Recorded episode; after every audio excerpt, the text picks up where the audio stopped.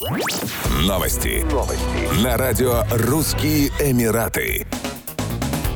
Emirates объявила о расширении международных операций и возобновлении рейсов по четырем направлениям, а именно на Бали 1 мая, в лондонский аэропорт Станстед 1 августа, Рио-де-Жанейро 2 ноября и Буэнос-Айрес 2 ноября. Также авиакомпания объявила об увеличении количества рейсов в Нигерию, Сингапур и на Маврикий. По мере ослабления ограничений на путешествия по всему миру, Emirates продолжает восстанавливать и расширять свою глобальную маршрутную сеть, удовлетворяя спрос со стороны туристов. Начиная с 1 мая 2022 года года Emirates будет осуществлять 5 рейсов в неделю на Бали на борту Boeing 777-300ER в компоновке с двумя классами обслуживания. С 1 июня авиакомпания увеличит их количество, сделав рейсы ежедневными. Начиная с 1 августа 2022 года Emirates возобновит рейсы в лондонский аэропорт Станстед. Авиакомпания будет летать туда 5 раз в неделю на борту Boeing 777-300ER. С 1 сентября Emirates будет предлагать ежедневные рейсы. В целом, к октябрю 2022 года авиакомпания компания будет выполнять в Великобританию 110 рейсов в неделю.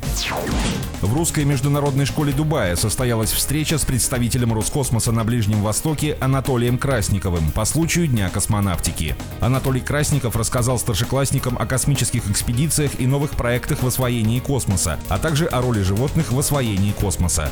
Представитель Роскосмоса поделился фактами о строительстве космодрома «Восточный», а также о реализации планов по строительству межпланетного буксира «Зевс». Он ответил на вопросы учеников и преподавателей школы и подарил школе макет космического корабля «Союз». Ученики приняли участие в мини-викторине, по итогам которой получили настоящие шевроны космонавтов, которые при подготовке к экспедиции в космос нашиваются на космические скафандры экипажа. Еще больше новостей читайте на сайте RussianEmirates.com